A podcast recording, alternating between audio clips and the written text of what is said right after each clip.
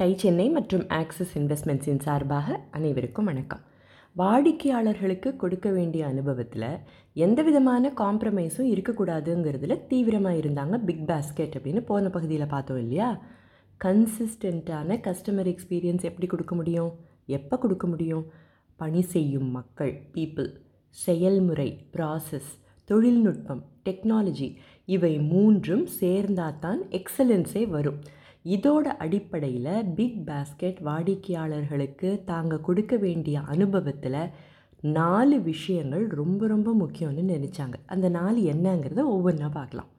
முதல் விஷயம் customers order செய்யும்போது அவங்களுக்கு சுலபமாக இருக்கா அப்படிங்கிறதுல கவனம் தேவை.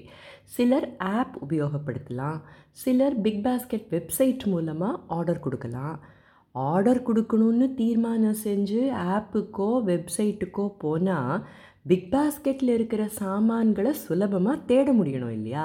ரொம்ப நேரம் எடுத்தாலோ கஷ்டமாக இருந்தாலோ விட்டுட்டு போயிடுவாங்க. அடுத்து செக் அவுட் செய்கிறதும் சுலபமாக இருக்கணும். இதில் எங்கேயாவது ஒரு இடத்துல சின்னதாக ஒரு பிரச்சனை வந்தால் போச்சு. கஸ்டமர்ஸை நிச்சயமாக இழந்துடுவோம். இப்படி ஒரு அனுபவம் கிடைச்சா இவங்க தங்க அனுபவங்களை மற்றவங்கக்கிட்ட சொல்ல மாட்டாங்களா? அது நல்ல அனுபவமாக இருந்தாலும் சரி இல்லை மோசமான அனுபவமாக இருந்தாலும் சரி. மோசமான அனுபவத்தை மற்றவங்கக்கிட்ட போய் சொன்னாங்கன்னா அது நிறுவனத்தோட நம்பகத்தன்மையை குறைச்சிடாதா? ஸோ கஸ்டமர் எக்ஸ்பீரியன்ஸ் கொடுக்க முதல்ல இந்த விஷயத்தில் கவனம் செலுத்தணும்னு நினச்சாங்க. ரெண்டாவது பாயிண்ட் ஓவரால் டெலிவரி எக்ஸ்பீரியன்ஸ் சரியான நேரத்தில் அதுவும் அவங்க வேணும்னு நினைக்கிற நேரத்தில் டெலிவர் செய்கிற விதம். அப்புறம் டெலிவர் செய்கிறவங்களோட நடத்தை இவையெல்லாமும் நல்லா இருக்க வேண்டாமா? இதுவும் வாடிக்கையாளர்களுக்கு ஒரு சிறந்த அனுபவத்தை கொடுக்க முக்கியம்தானே மூன்றாவது விஷயம் பிரச்சனைகள் அப்படின்னு வாடிக்கையாளர்கள் ஃபோன் செஞ்சாலோ மெயில் அனுப்பினாலோ அதை தீர்க்கும் நேர்த்தி. இதுவும் ரொம்ப தேவை.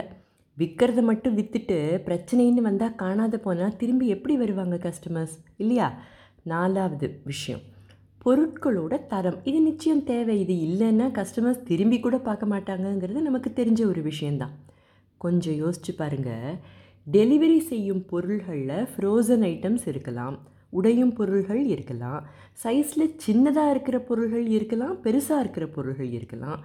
சாப்பிடும் பொருள்கள் இருக்கலாம். க்ளீனிங் சப்ளைஸ் இருக்கலாம். ஒரே ஆர்டரில் இத்தனையும் இருக்கலாம். தனித்தனியாக பேக் செய்யணும் மிக்ஸ் பண்ணினா சரியாகாது. ஏதோ எடுத்துகிட்டு போனோம் வீட்டு வாசல்லையே வச்சுட்டு வந்தோன்னெல்லாம் கிடையாது. உள்ளே போய் கஸ்டமர் முன்னால் சரியாக இருக்கான்னு செக் வேறு பண்ணணும். அதில் தப்பித்தவறி ஏதாவது இல்லைன்னாலோ உடஞ்சிருந்தாலோ அப்போவே அந்த பிரச்சனையை சால்வ் செய்யணும்.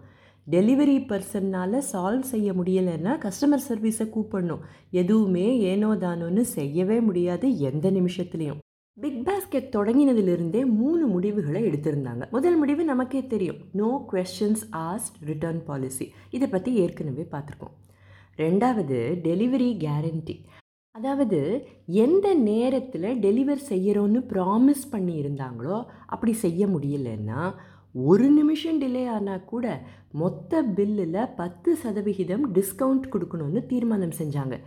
ஏற்கனவே இந்த பிஸ்னஸில் மார்ஜின்ஸ் கம்மி தான் இப்படி ஒரு முடிவு எடுக்கணும்னா ப்ராசஸ் எப்படி டைனமிக்காக இருக்கணும் பாருங்கள் மூணாவது விஷயம் டெலிவர் செய்கிறவங்க உங்கள் வீடு எங்கே இருக்குது? அப்படின்னு கடைசி நிமிஷத்தில் கஸ்டமருக்கு ஃபோன் பண்ணி கேட்கக்கூடாது வீட்டை கண்டுபிடிக்க முடியலைன்னா கஸ்டமர் சர்வீஸோட உதவியை எடுத்துக்கணுமே தவிர டைரெக்டாக கூப்பிடக்கூடாதுங்கிறது ரூல் எதுக்காக இந்த ரூல் கஸ்டமர்ஸோட ஒவ்வொரு இன்டராக்ஷனும் தரமாக இருக்கணும் அதை மெஷர் செய்யணும் அப்படிங்கிறதுனால தான் இந்த ரூல் கஸ்டமர் சென்ட்ரிசிட்டி இருந்தால் தானே இப்படியெல்லாம் முடிவுகள் எடுக்க முடியும்?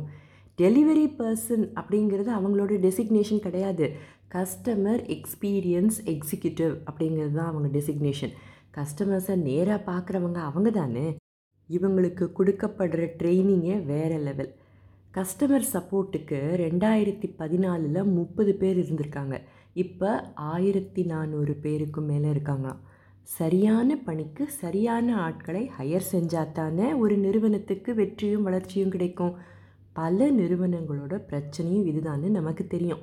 ஏகப்பட்ட ப்ராசஸ் வலிமையான ஒரு கலாச்சாரம் வளர்ந்துக்கிட்டே வர ஒரு பிஸ்னஸ் எப்படி ஹையர் செய்யணும் அப்படின்னு இவங்களுக்கு மட்டும் பிரச்சனை இருந்திருக்காதா? பிக் பாஸ்கெட்டில் பணிக்கு சேர வரவங்க கிட்ட இவங்க என்ன தான் எதிர்பார்த்தாங்க அதை அடுத்த பகுதியில் பார்ப்போம். அதுவரை டை சென்னை மற்றும் ஆக்சிஸ் இன்வெஸ்ட்மெண்ட்ஸின் சார்பாக அனைவருக்கும் வணக்கம்.